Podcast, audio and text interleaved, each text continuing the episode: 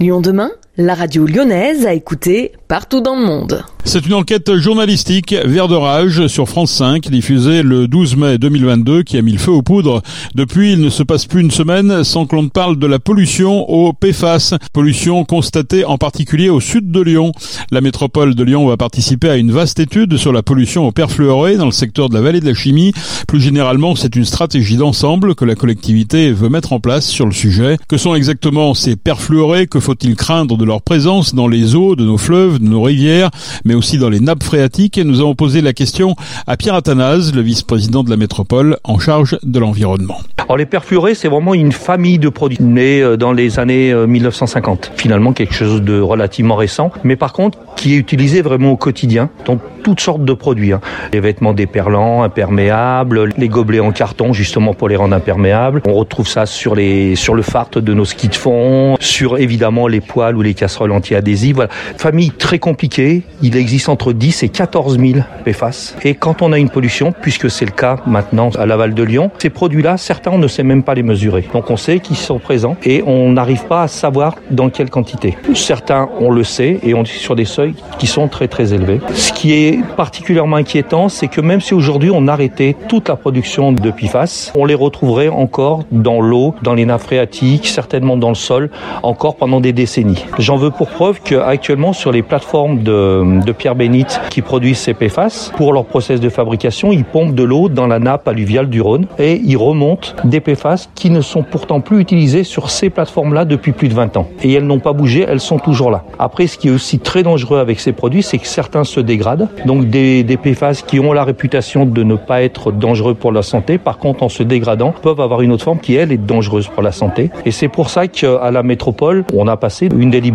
pour faire un marché de recherche avec un institut qui est basé à Fos-sur-Mer, l'Institut éco-citoyen de, de Fos-sur-Mer, qui a une vraie expertise sur la recherche des pollutions industrielles, qui a également un partenariat avec vraiment euh, des laboratoires et des scientifiques dans plein de structures et qui va nous permettre de mieux comprendre cette pollution-là. Et on a deux volets différents d'études. Un volet environnemental pour essayer de mieux connaître l'épiphace dans l'environnement qui nous permettra de mieux connaître le périmètre et euh, également de pouvoir être plus performant dans la mesure d'épiphace parce que pour l'instant les laboratoires n'utilisent pas les mêmes méthodes. Au jour d'aujourd'hui quand on veut analyser de l'eau, on va voir un laboratoire. Si c'est de la chair de poisson, c'est un autre laboratoire. Si c'est euh, des légumes, c'est encore un autre laboratoire, etc. Et ces laboratoires ne move font pas de la même façon et on a des différences de, résultats qui sont assez énormes. Donc on a besoin sur un sujet qui peut impacter vraiment la, santé, ça peut être vraiment un problème juste énorme. On a besoin d'être bien meilleur là-dessus. Donc ce volet-là est important. Donc on va travailler avec deux sites différents, un basé à Fos-sur-Mer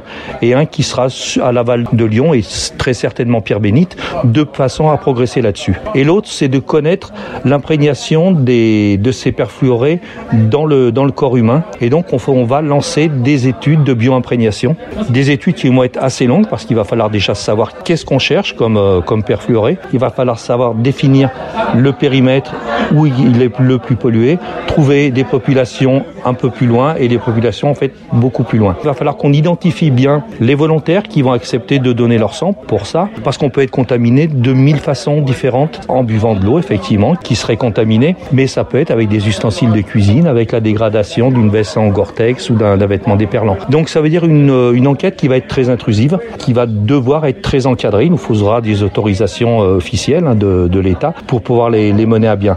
Donc on part sur un programme de recherche de, de 4 ans. Programme de recherche qu'on combine en même temps avec un autre partenariat avec le Cancéropole. Donc le, le Claral, le Cancéropole c'est un regroupement d'hôpitaux, hein, donc Léon Bérard à Lyon, bien connu justement sur, ce, sur le travail qu'ils font sur le cancer, mais également avec les HCL et d'autres laboratoires, pour nous permettre dans un premier temps de mieux comprendre les effets d'Epiphase sur la santé. Il y a une multitude d'articles, mais qui vont y travailler sur un PFAS euh, particulier. Donc il faut absolument qu'on y voit plus clair là-dessus. Donc ça c'est vraiment la première commande qu'on leur passe. Et l'autre commande, ce sera effectivement de travailler sur les répercussions sur l'humain. Et enfin un dernier volet qu'on va ouvrir très certainement. Donc vous avez l'exclusivité pour l'instant. On va également essayer de travailler avec Atmo. Atmos c'est vraiment la structure qui mesure la qualité de l'air, qui mesure les particules fines dioxines et dioxyde de carbone, essayer de pouvoir avoir un moyen de quantifier justement la présence de PFAS dans l'air. Moi, je suis particulièrement fier que notre délibération ait été votée à l'unanimité. Hein. Il n'y a pas eu de pour, de contre, de, de jeu politique. Vraiment, sur ce dossier-là, on a vraiment fédéré en premier les maires des communes concernées, on a fédéré également les associations qui se mobilisent depuis des mois sur le sujet, et enfin, on a fédéré tout le conseil métropolitain. Donc voilà, c'est quand même au moins une satisfaction pour démarrer ce dossier qui va être long, qui va même être très très long.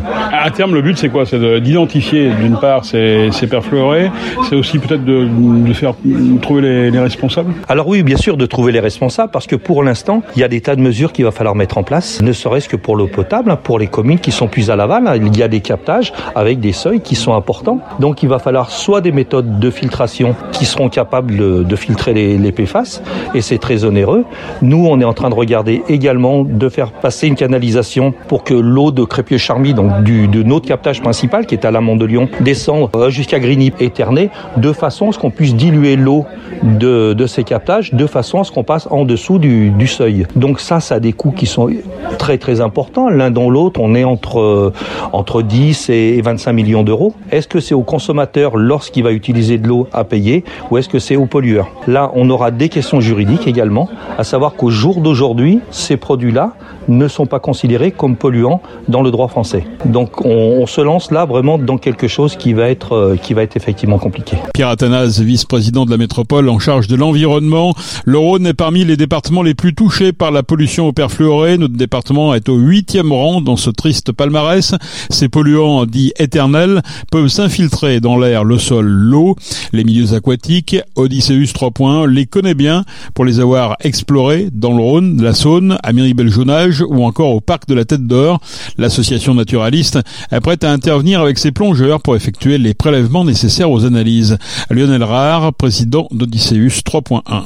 Bah vous étiez là il y a quelques années quand nous sommes devenus euh, les gardiens du Rhône en répondant à l'appel du Rhône et en nous engageant à préserver, à mettre en avant et à protéger ce, ce milieu aquatique. Il s'avère que là, nous apprenons depuis euh, quelques mois qu'il y a une vaste pollution à ce qu'on appelle des PFAS, donc les, les perfluorés. On a décidé de mettre nos compétences, euh, c'est-à-dire à effectuer des prélèvements en eau, en sédiments, à divers endroits du fleuve pour apporter de l'information, de la matière aux représentants des collectivités pour qu'ils puissent être efficaces dans leur démarche pour stopper cette pollution néfaste. Nous attendons beaucoup de protocoles scientifiques qui sont établis avec le Centre éco-citoyen de Fos-sur-Mer et donc nous sommes à disposition, nos équipes sont à disposition, nous, sommes équipés du matériel pour partir sur différents spots et effectuer les prélèvements qui seront demandés par ces différents organismes scientifiques. Donc prélèvements qui se passent où? Dans le Rhône par exemple? Dans le Rhône, dans la zone sud euh, du Rhône, à la sortie de Lyon, mais pas que parce que ces perfluorés sont appelés les polluants éternels et on peut même retrouver des polluants qui sont dans le Rhône alors qu'ils ne sont plus fabriqués depuis 20, 30, presque 40 ans.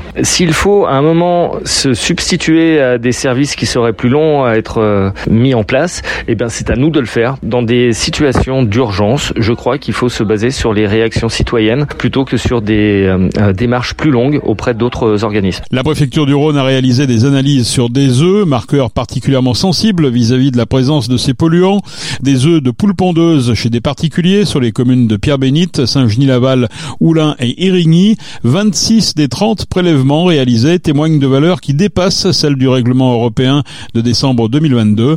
Il est recommandé de ne pas consommer les œufs et la viande des volailles sur le territoire de ces quatre communes. Recommandation élargie à 12 nouvelles communes. Lyon 7e et 8e arrondissement, Solèze, Sainte-Foy-les-Lyons, Fézin, Vourles, La Mulatière, Chaponneau, Francheville, Saint-Fond, Brignais, Charlie et Vernaison. Nul doute que ces perfluorés nous réservent encore bien des surprises.